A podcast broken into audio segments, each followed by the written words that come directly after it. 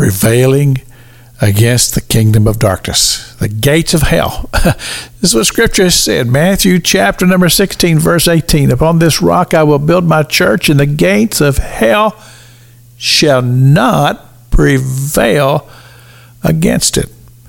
And then we have it modeled to us by Christ Himself, who went to the wilderness, and there in the wilderness He took on the forces of darkness even in a weakened state, in the, in the time of fasting, the enemy came to him, and he and, and every time he used the word of God to speak forth truth and to tell the devil, just go away because you have no authority here. As he spoke the word, and the word was powerful.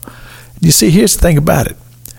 You read that scripture about the, the church prevailing against the kingdom of darkness, the gates of hell. And then in the very next verse, he says, And I will give to you the keys to the kingdom of heaven.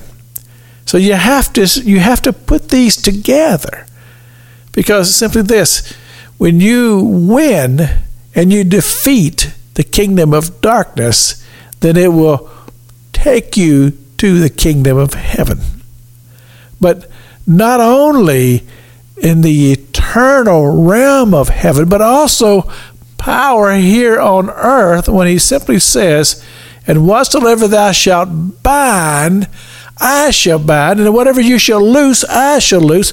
In other words, you will find yourself in a place of great power and authority as children of God, as a part of God's great heritage.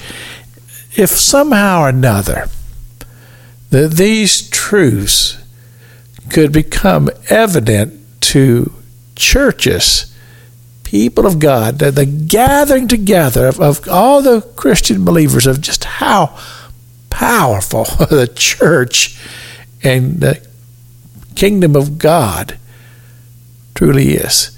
The ability to bind and the ability to loose, the ability to take authority over the gates of hell and the spiritual realm of darkness. See, I hear this all the time. People say, oh, the world's in a mess.